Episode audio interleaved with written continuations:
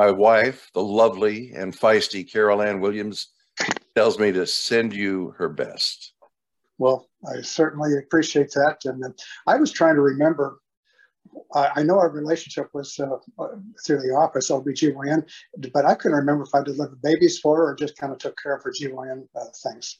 No. Fill me in. Okay. First of all, let me fill in the listeners and viewers who may be with us. Okay. This is Dr. Harold Burton.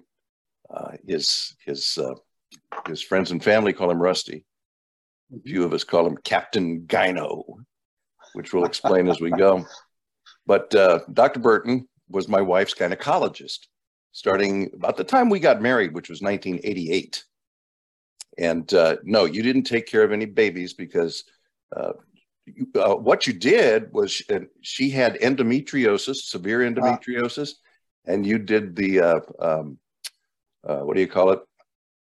You did the... ablation? Huh? An ablation or hysterectomy? Hysterectomy. Thank you very much. Okay, good. I haven't had to think about that for a long time. So yes, neither have I. And I remember, we remembered, she was very much relieved when you told her that you were going to, in your words, you were going to take out the baby maker but leave the playpen or something like that. Right. Which means it wouldn't remove all personal function from her. That's right.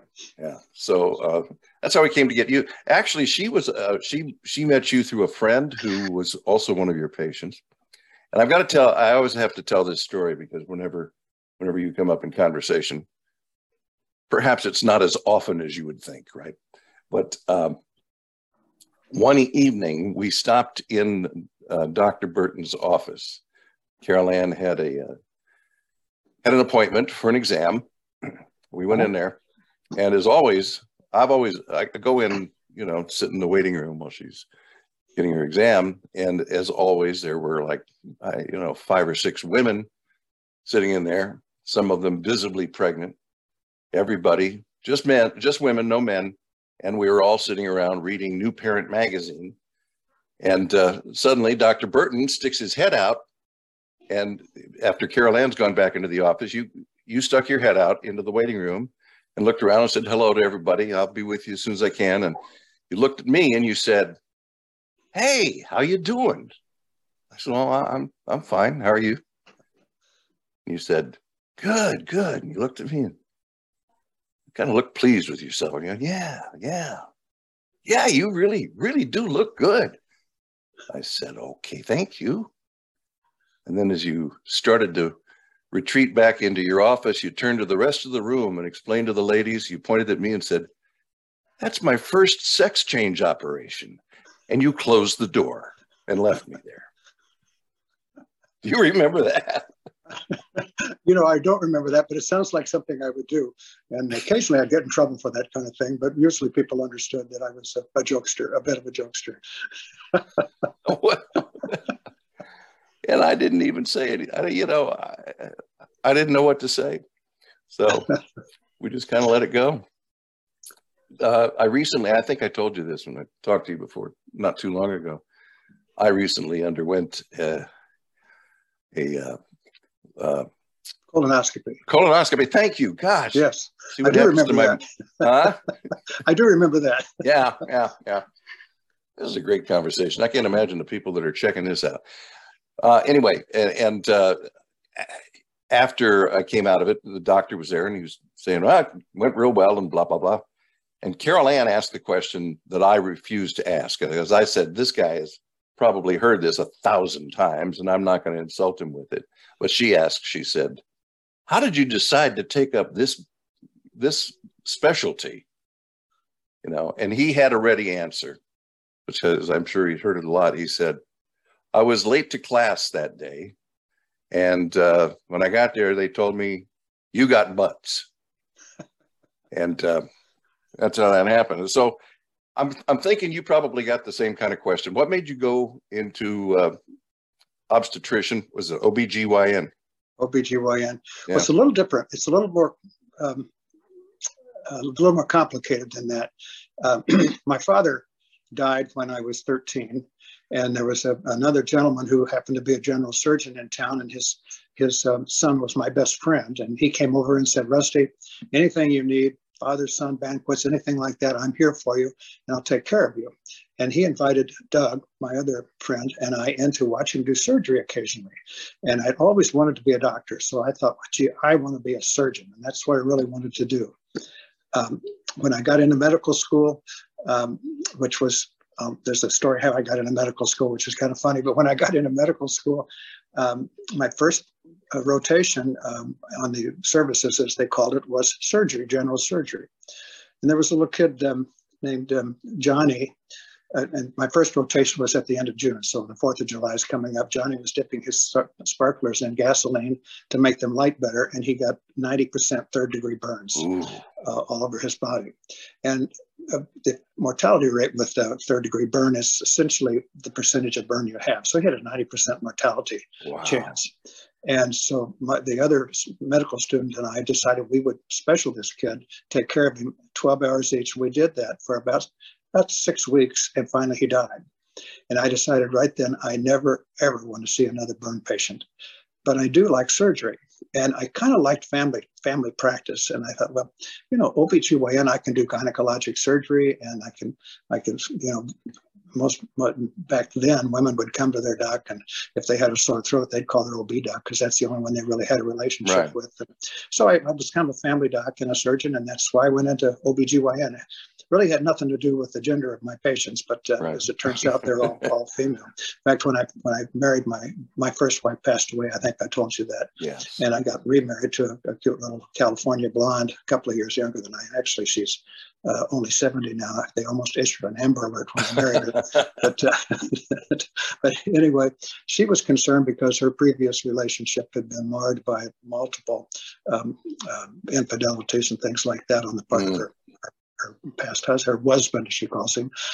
So anyway, she said she was very concerned when she found out what I did, and we were dating, and she had concerns about this, and because her husband was a veterinarian and was taking out all the owners of the horses. And I said, well, let me explain something to you. When you go to your dentist, and your dentist is working on your body, your mouth, do you think he has an insatiable desire to kiss you? No. She said, thank you. That explains that. so anyway, that was. I thought you were going to say, you told her, well, when you've seen one, you've seen them all. No. Well, that's not true, but, but we won't go into that. Yes, please. So anyway, I just finished up with my 50th reunion for medical school. And oh, really? It was interesting. It was the second. Actually, it was 2 years ago because I graduated in 1970, and but we had got to get up and tell stories and talk and things like that, and it was really a lot of fun. And I always tell the story about how I got into medical school, and I don't know if you want to hear this or not, but yes, please. I think it's worth listening to. Yeah. Back in the 60s, there was really no birth control readily available for people. Mm-hmm. So if you wanted to have sex, you got married. Or if you did have sex, you got married. Those were the two rules. So I got married. Okay. Yeah. And a few months later, I became a father. And I wanted my wife to stay home and take care of kids. And I was in school. I was a junior in college. And I just turned 21, so I got a job tending bar. And the bartending went well, and my interview for medical school, one of the questions they asked was, what do you do in your spare time? And I said, well, actually, I don't have any spare time because I didn't host. Mm-hmm. And they said, oh, everybody has spare time. And I said, you don't understand. I'm married. I have a child, and my wife takes care of our child. And I work at the Howard Johnson's bar and grill back when Howard Johnson's was around, from 5 in the evening to 1 o'clock in the morning, 6 nights a week. And I'm going to school full time and trying to keep my grades up. And I said, Sunday afternoon after church, we take a drive in the car. That's what I do in my spare time. Well, that evening, all three of the doctors that interviewed me were out at Howard Johnson's having dinner with their wives. And I'm sure they came out to check my story. I don't think they believed it. And I was there with my little red vest and everything on. They drank for free all night, and I got into medical school. So that's, I'm on the board of curators at the University of Missouri Medical School, and I tell that story to the younger medical students, and they all get a kick out of it. But what does a curator do at medical school? Not a whole lot. And I kind of complained, because when I was going to medical school, I paid $500 a semester for medical school. Wow. Now, I got through college with no debt. I worked my way through college, and I had about a $25,000 to $30,000 debt when I got out of medical school. Now these kids are getting out with a $200,000 and $300,000 debt. Yeah. And the tuition has gone up from $5,000 a semester up to about $500 a semester. I mean, up to about $10,000 a semester for inpatients. It's incredibly expensive. And I can't really see why it's going up that way. And the colleges in general are doing that. And it just makes me sick that these kids. I can't understand why we have new doctors all the time. You know, well, why how can people afford to do that? Not very many. I'll tell you what happens. Now, in my class, there were 85 students in my class, and there were two females. Both of them very smart gals, and they both did very well. Nowadays, it's 60 to 70% female in the classes in medical school. And I think the women have figured out that they don't want to be school teachers anymore, because they have to work 5 days a week and sometimes on the weekend. And in medicine, they can get a job probably working 3 days a week, pretty hard, and make the same amount of money. And so they kind of do that. Now, that's not fair. A lot of women go into medicine because they really want to be a doctor and help people. But it's interesting that we've got so many women in medical school. And men, Dave, there's really no, oh, by the way, did people, what, your friends call you Dave or David? Both, usually Dave. Okay, David. It's only Carol Ann, and before her, my mother. Carol Ann calls me David, but that's it. Okay. Either way. Well, anyway, now I forgot where I was going with it. Oh, the women in medical school. There's really no money in medicine right now.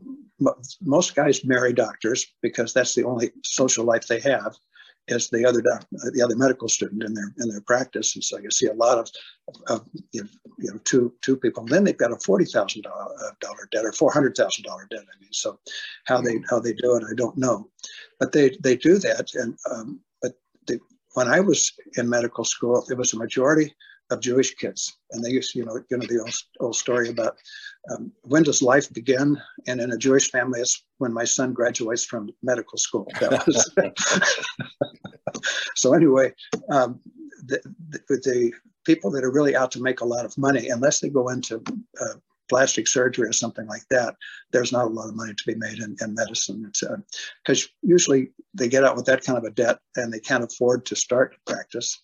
So they go to work for a hospital somewhere and get paid, $150 grand a year or something like that. And it takes a long time to pay off that kind of a debt at $150 grand a year. It sure would. So that's my story. But anyway, I started out and I got out, and I decided first of all, I graduated from my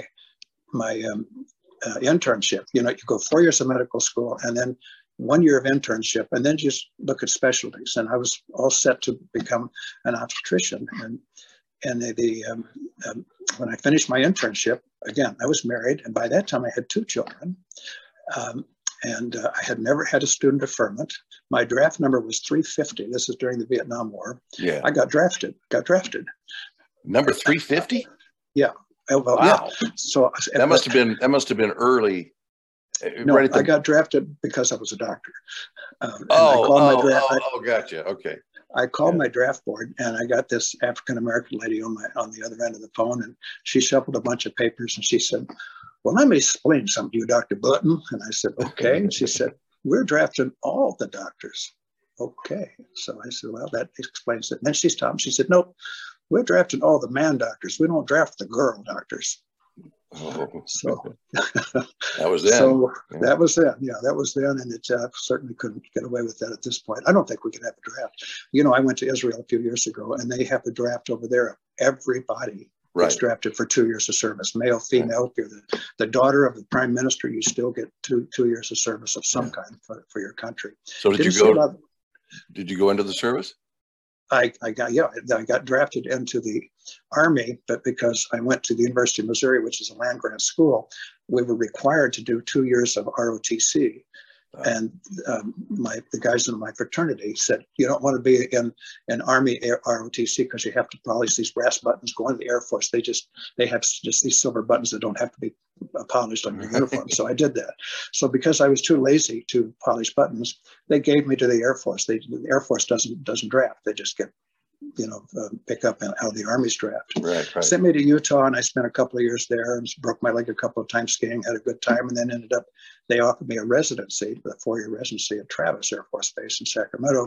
I did that, got out, paid 2 years back for that, became a lieutenant colonel, and it was a little tempting to stay in, and because I figured I could have been a general and, you know, one of those guys, but right. I really wanted to practice medicine. So that's when I got out and started my own practice. So maybe I missed it. What was it that attracted you to gynecology? And pardon me, the surgery. I could still be a surgeon and not have to be a general surgeon. That was the main thing. I see. And I could still be a family doctor as well. And I liked the. I developed good relationships, and Carol Ann will attest to that. I really developed good relationships with my patients, enjoyed every minute of my practice. Yeah. I delivered about 8,000 babies in my career, and I quit in around the year 2000 because I had a little medical problem. I have a completely blocked internal carotid artery on this side from a blood clot. And so that's called a stroke, David. Yeah. And so I thought, it's not worth my life. I figured that, you know, babies are made at night and they're born at night. So I was up in the middle of the night too much and too much sleep. So I stopped delivering babies and just did only gynecologic surgery at that time, and did that until I quit a few years ago. I'm trying to figure out. Now I remember draft time in the Vietnam era, because I'm not that much younger, than a couple of years younger than you. Mm-hmm. So I was going through that too, but I'm trying to figure out. And in those days, still, you know, the people they drafted were young men. They didn't draft women, and there were very few women in the services. And I'm trying to figure out what a gynecologist would have done in the Army. Well, in the 60s. Not a whole lot over in Vietnam. So that was one thing that I didn't think I'd go to Vietnam if I got in the Air Force. But on all the Air Force bases, all the soldiers have wives. And they all have to be taken care of. Yeah. So we did that. I did a lot of deliveries, got a lot of things sent in from overseas for some of the wives. I think they call them WAFs, Women's Air Force, some of the WAFs that got sick. At that time, we were doing abortions and a lot of pregnancy terminations, and I did that until it became, I remember when the government decided that they wouldn't be paid for by the government. We had about 5 or 6 in over the Christmas holidays to get their Christmas abortion.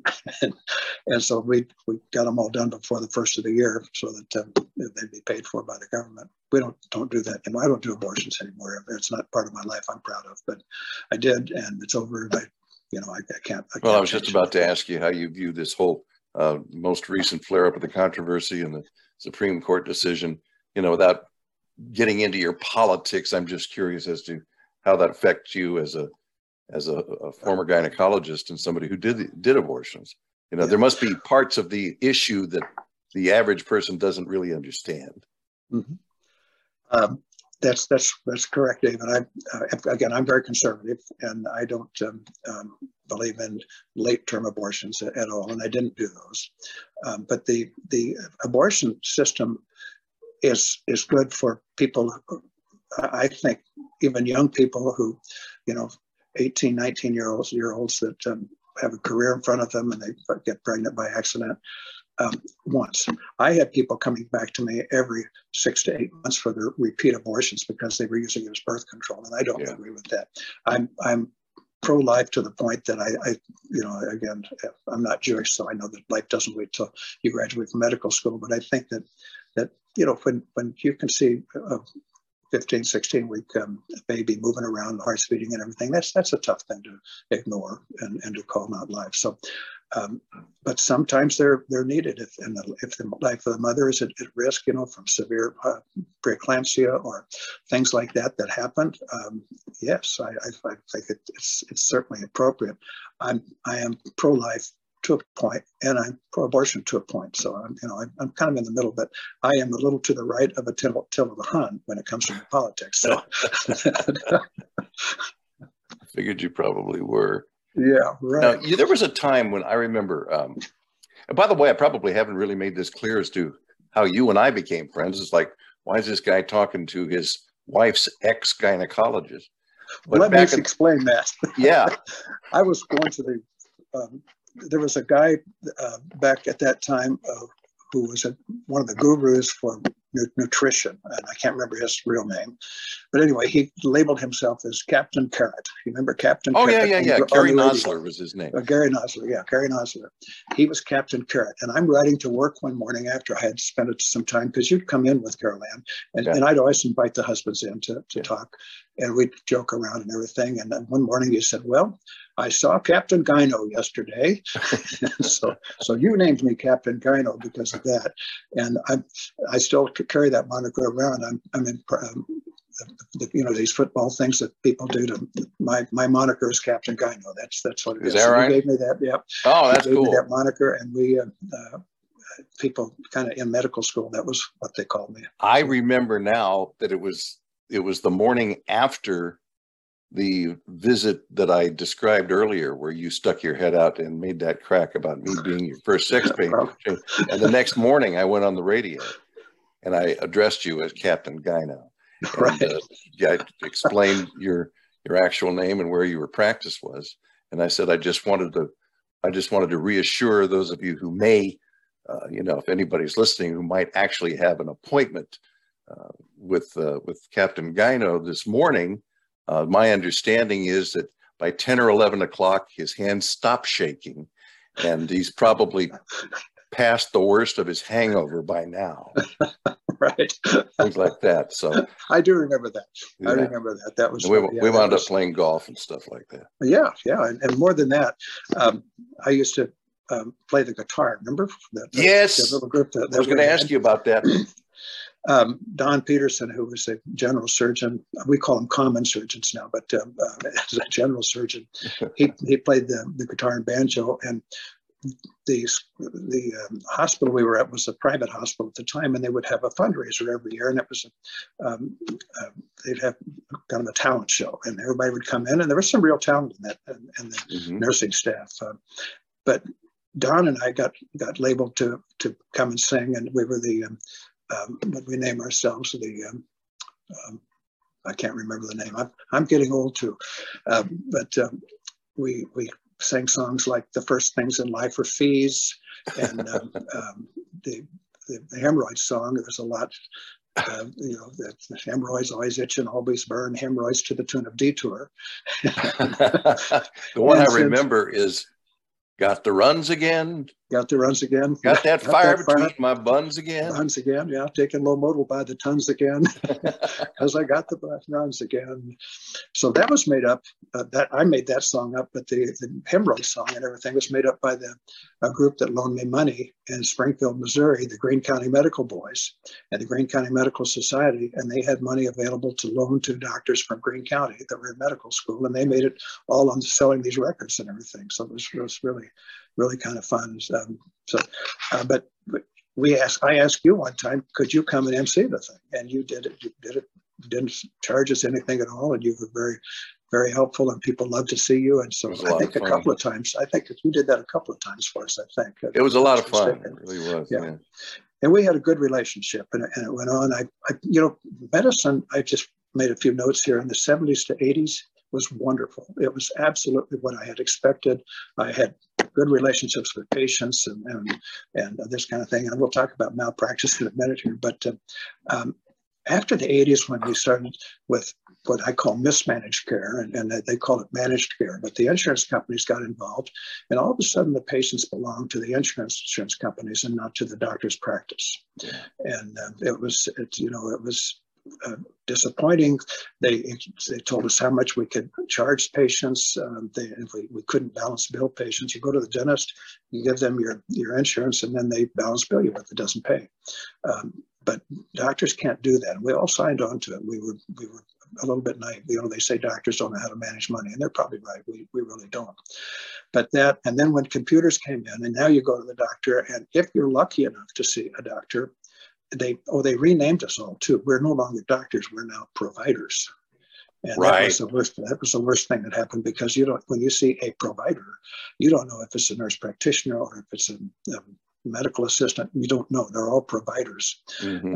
But now they all sit and look at their computers and sit and type while they're seeing you, sometimes with their back to you, if you see the doctor. Yeah. And that's the thing. My wife just had a colonoscopy, and she'd had some indications for it. And I went in to see the doctor, who was this young man from the land of the elephant. You know, you see a lot of Indian men go into right. proctology, and I'm not sure why, but anyway, we never saw the doctor.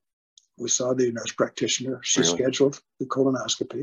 Yeah. I went with her to the colonoscopy because she'd been having some black stool, and that's serious. And I wanted to talk to the doctor, and I went up and said, I need to talk to this doctor. I'm Dr. Burton. I would like to talk to Dr. So-and-so afterwards. And the nurse came out to talk to me. I said, I was going to talk to Dr. So-and-so. I said, he was in too much of a hurry. He's got a busy practice. So I never saw the doctor. My wife never saw the doctor because she was asleep by the time he came in. That's not the way to practice medicine. It just isn't. So many doctors nowadays, I don't know when's the last time you had a physical, but doctors don't touch patients anymore. They just don't, you know. They well, no, as a matter of fact, I had my annual physical just a few weeks ago, and there's the doctor that our general practitioner we've been going to for a couple of years. I've only met him twice. I don't care, you know. The physician's assistant's fine with me, you know, as long as there's nothing going on that of any great concern. But mm-hmm. yeah, it does strike me as I always figure that it must be the way they have to manage their business because of overhead and malpractice insurance concerns and that sort of thing. And, you know, just for the efficiency of the office. So now we've got a couple of PAs and one doctor, and I don't exactly know where he is in all of this, but, you know, so far so good. He's got a stable, he's overlooking. Let's talk about malpractice for a minute. Yeah. Have you had a teenage son? Oh, sure. Yeah. And what did you have to pay for his automobile insurance when he was 16, 17? A lot. Yeah, a lot. Like, yeah, a lot. Because he was a bad driver. Right. 17, 18-year-olds are not, they're more of a risk. Right. So malpractice insurance, and kind of, you know, if you look at it, it means the really bad doctors go into orthopedics, neurosurgery, obstetrics and gynecology, and the really good doctors go into dermatology or allergies and things like that. So it's really not malpractice insurance, it's maloccurrence insurance. Oh. So they should call it that. But, you know, you know, I've been sued for maloccurrence. I had to deliver a baby with missing a finger on his hand, and I had to go to court and explain to the jury that fingers are formed at about 15 weeks, and this baby, when I had given her some heparin because she had a blood clot in her leg which could kill her, put her in the hospital, and I gave her heparin at about 20 weeks. And so I said, so you're telling me that the heparin made the finger fall off or something, I guess, which it doesn't do that. In fact, it was only in dogs that the heparin thing was done. So really, it's maloccurrence insurance. Mm. And the other thing I had a foreign exchange student with me, and his father, he was from the Netherlands. His father happened to be an OB/GYN doctor. We had a lot of conversations, and he invited me over. There was some procedures that I used to do that they don't do in Europe very much, called an endometrial ablation, where you go in and cauterize the lining of the uterus so there's no more periods. You can do that instead of hysterectomy and save people a lot of time and energy and money. So I went over to teach these doctors over in the Netherlands. We stayed up one night, probably all night long, with a bunch of gynecologists drinking, having a great time after my course to them. And they pointed out to me that contingency fee, you see these things on TV, there won't be any charge to you unless we win your case. Right. And that what they're going to do is to take 40% of whatever you win, or usually it's 25 to 40%. Contingency fees in Europe are not only unethical, they're not allowed. They're against the law. They don't do that. If we had no contingency fees here, there'd be, and they encourage people to sue people. Right. If we had contingency fees, no contingency fees here. But who makes the laws in this country? The Congress. And who's in the Congress? Just lawyers. So yeah. that's a problem. I've got something written down here about funny stuff. And one of them is, one of the things I wrote down was gender, and the other thing I wrote down were tattoos. And so I thought it might get unserious here again. Yeah, well, that's when I went into, first started my practice, I'd been there about maybe 4 months, and I went into an office. I was renting an office, and there was an internal medicine doctor, a relatively old Asian man who had a funny sense of humor. I won't give his name because I think he's still practicing, but he sent over a patient to me, a little old lady, for a pap smear. And so my receptionist, the lady gal that helped me was probably 25, 30 years older than I was. Her name was Lucy. I don't know if it was Lucy who was still with me when you were there, but this person sat up on the table, was draped and everything, and put her feet on the stirrups. And I lifted up to do her pelvic examination. She had a penis and testicles. Oh. And I said, I think you're in the wrong office. And she said, no, I'm in the wrong body. I want you to do something about this. Oh, my.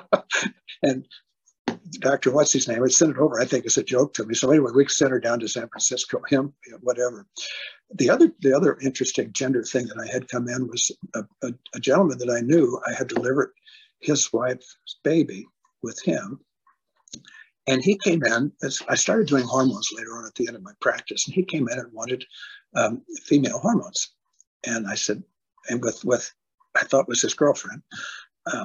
And we talked about it, and I said, well, I don't really do that. I said, but so you feel that you really are a woman, and I accepted that, I appreciated that in some people.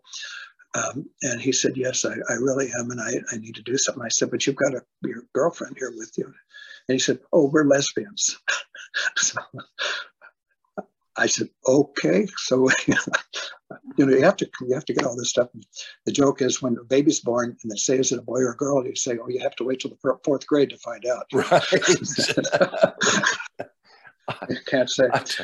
I was wondering about that too. Your views on the whole gender dysphoria thing and the way so many people. It just seems it's like suddenly all these young people have decided that they're, pick one of 30 different gender names now, and it's something people your age and my age don't get it, and I'm still trying to understand. It's like you can be whatever you want as far as I'm concerned. It doesn't make any difference to me. It's your life, but it makes it very difficult to learn how to address people and how to deal with them and that sort of thing.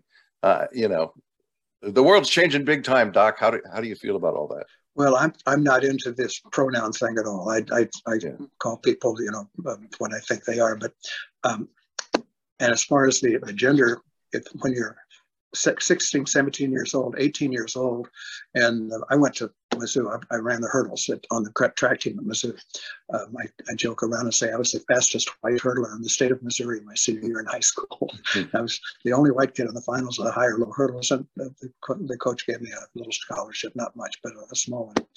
But anyway, I'm not in favor of this 18-year-old kid who runs the hurdles deciding he's really a girl and wants to go and run in the Olympics, and I could have won the Olympics, the female Olympics, no question about it. But I'm opposed to that kind of usage for this. There are some very comfortable. My brother was homosexual, and he ultimately died of AIDS.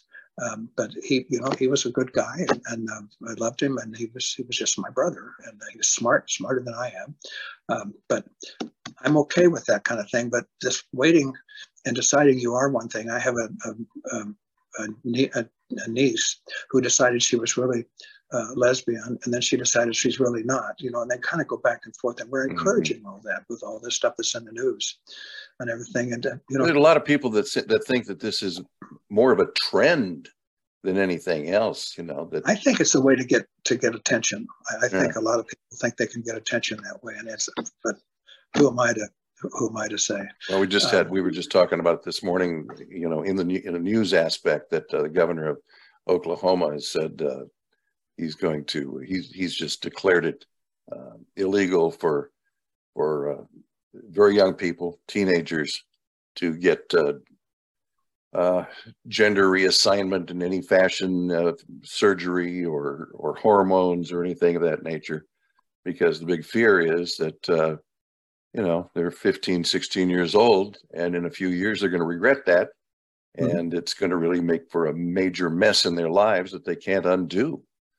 Well, I agree with that. And, you know, you can't buy alcohol under the age of 21. I think probably 21 is a better age to make that. By then, you know, they can screw up their life if they want to. I don't know. But I think these grade school people, teachers that are telling their kids that they're really the wrong gender. And we all saw kids in school when we were growing up that we knew were kind of fairies. I think we used the word fairies. You know, that was one of the words. Yes, it was.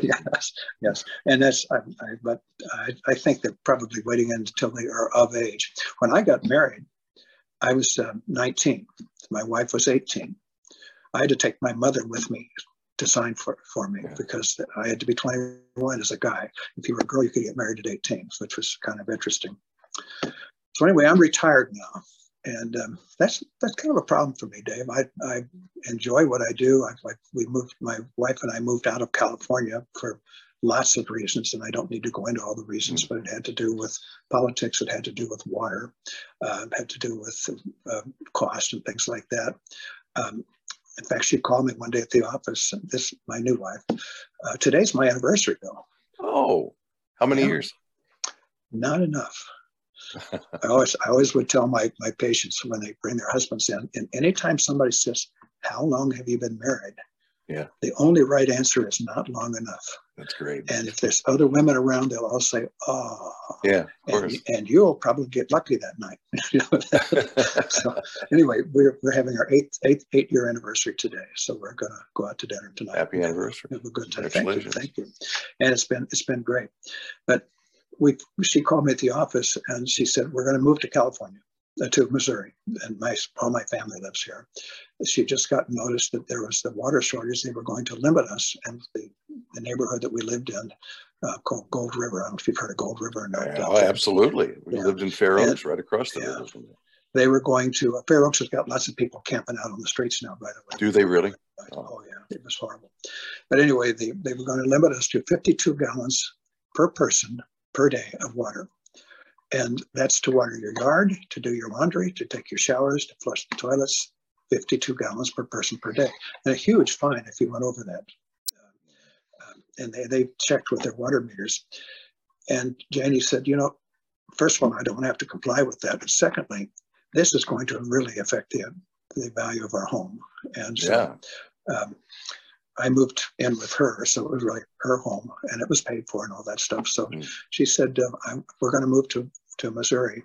She put the house on the market. It sold the same day, and she bought a house here in Chesterfield in St. Louis, where I live, online, and it's perfect. It's just absolutely perfect. We got a swimming pool in the backyard, and it just fits us perfectly. My little sister here lives here, and she came and looked at it, and she said, "Yeah, you better buy this right away because it's going to go in a hurry." So we did. So we got back to that. But when we were here, I was still I had several thousand patients who still considered Dr. Burton their doctor.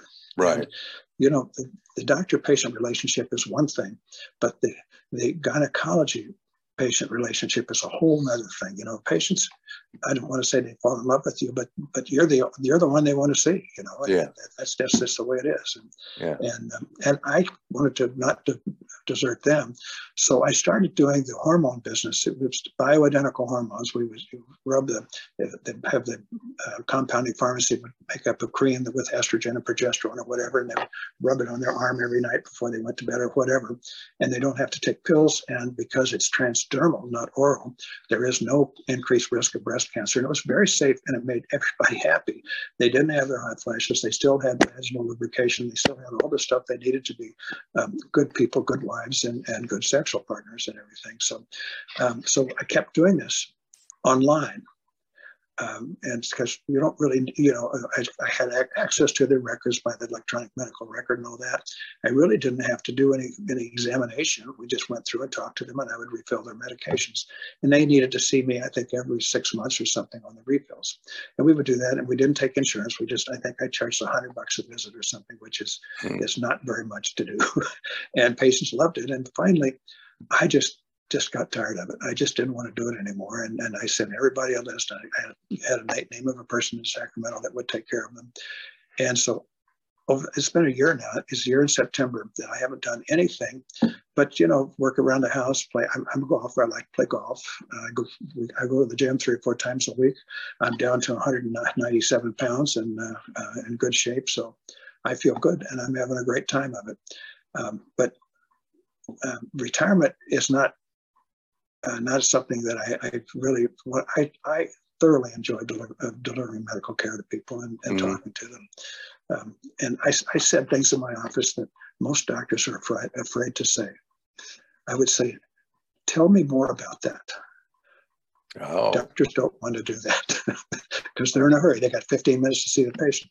I took my time. I wasn't on that kind. I didn't work for the hospital. I didn't have to do it.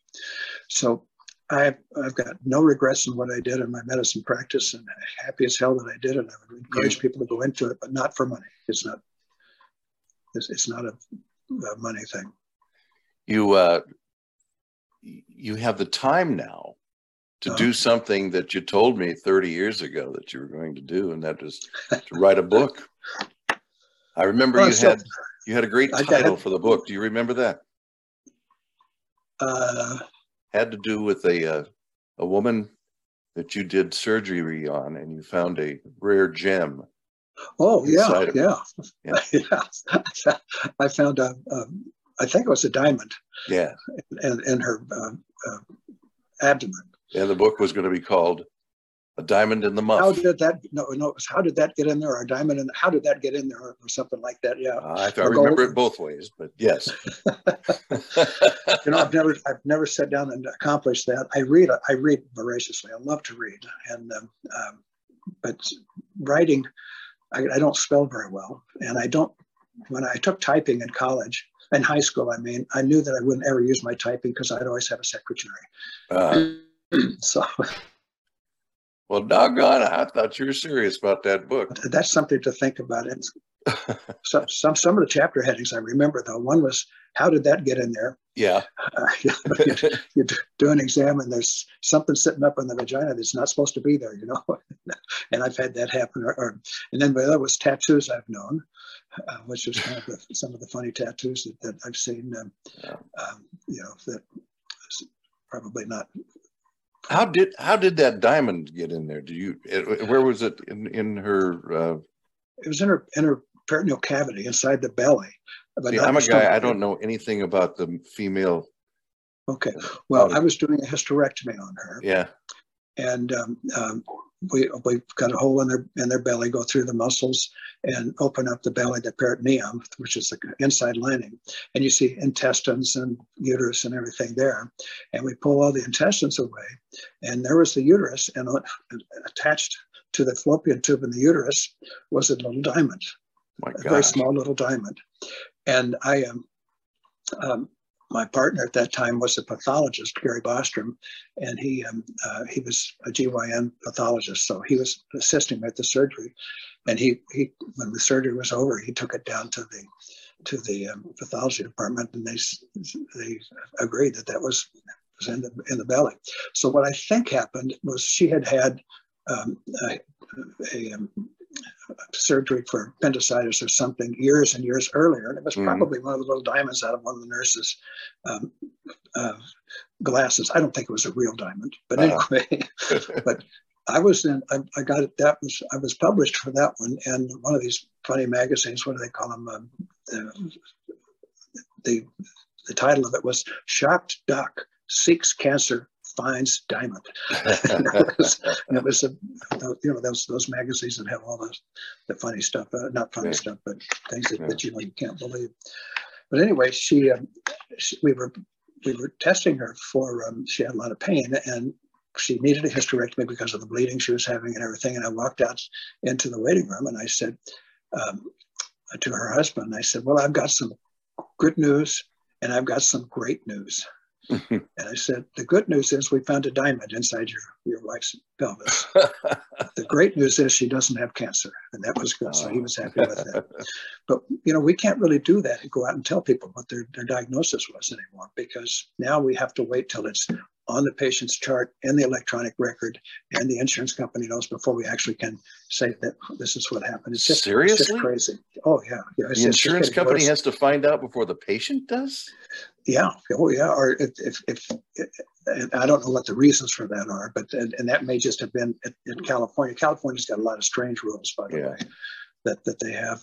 In fact, when I went through medical school, they told me, be careful what you write on a patient's chart. You don't want to write this fat, hairy lady in the chart, you know. No, right. So, yeah, well, that makes sense. Because they're overweight, hirsute lady. Yeah. But anyway, they said, because these charts belong to the patient. They're not your charts. They're the patient's chart. And they can have them and read them anytime they want. Well, when medical records came along and the insurance company started getting involved and the hospital started getting involved and they had all these drop-down menus and we had to, for everything we ordered, we had to say why we ordered it. And there's reasons why the hospitals wanted, because they could charge for everything that way, and the insurance companies the same way. But I was not allowed. My wife was dying from lymphoma and polycystic kidney disease. I was not allowed to look in her record, even with her permission. As a physician, I couldn't look in a record. I looked in one of my grandson's records one time because he'd been broken a leg and they didn't live. They didn't live close by, and I wanted to see what the pathology was. And it was, but they called me and said, "Why are you looking in this little boy's record?" I said, "It's my grandson, and you're not supposed to do that. You don't have any right to look in that." I couldn't even look in my own record because they did the insurance companies and the hospitals and the medical records. Medical records are great and they're awful all at the same time. They I don't know what to do about it. I don't understand why you can't look at your own records. I don't understand why you can't look at your wife's medical records, especially as you're a doctor. But as you said, even that's irrelevant. They belong to her, and as long as you've got her permission, how does that stand up? Well, the people who run the medical records is the hospital, and they don't want patients getting into their own records because they're afraid they might change something. I think, I'm not sure what it is, but I can understand the motivations, I guess, for the hospitals to try to keep that stuff out, but legally, they just, how can they get away with it? Dave, I don't know. But they are getting away with it right now, and it's, I think it's due for a change. I just talked to a buddy of mine at my 50th reunion, and he had nothing but bad things to say about medical records, and he was one of the smarter guys. I was not the smartest guy in my class, by the way. You know, they say the top third of the class make the professors and stuff like that in the school. Mm-hmm. The middle third usually make the best doctors, and the lower third usually make the most money. So I was in the middle third. So anyway, well, listen, my hearing aids are ringing in my ears right now, and I'm getting all your voice through my. I'm either going to have to change batteries, or we're going to have to tie this up. Let's tie it up, Dave, and let's do this again sometime. Okay. I'd love to talk to you, and then maybe in a year or two you can find out what I've done with my spare time. And I'm on the choir in my church. I still sing. I'm a tenor, and we're doing a lot of things with them. Going to the church to do things for the church and stuff like that. I'm not a born-again Christian, but I am very much a believer. So that's what I'm basically doing right now. And I'm deeply in love with my new wife, and we're going to live together for a long time. And I think she'll probably outlive me, so I'll have somebody to take care of me. So that's good. I don't know if you can hear me. I'll just say one last thing based on what you just said, and that is that you're an inspiration to me, because I know how much you loved Susie, your first wife. Uh-huh. Yes. And now to see that you are equally so in love with your second wife is very inspirational to those of us who are getting to an age where we fear one of us is going to be left without the other. Will I be able to make it? Yeah. And you're proof that yes. Well, I don't know if you remember Kathy Taylor, my nurse practitioner. Her parents both died together when they were like 75 years old in a car wreck. And I always thought, well, maybe that would be the best way to go. I always will often wonder what's going to happen when I get to heaven, if I do, and I think I will. And I've got these two women up there, but I think they'll probably, everybody will get along up there, and it will be fine. So that's it. Well, I'm going to say goodbye to you, Dave. All right. Give Carol Ann a big hug and a wet sloppy kiss for me, if you would. And, okay. And be sure and call me again anytime you want to do this, and we'll do it again. And I'll try to get my batteries, my hearing aids doing. Thank you, Doc. Thanks. You salute the captain, remember? You betcha. Okay. See you later.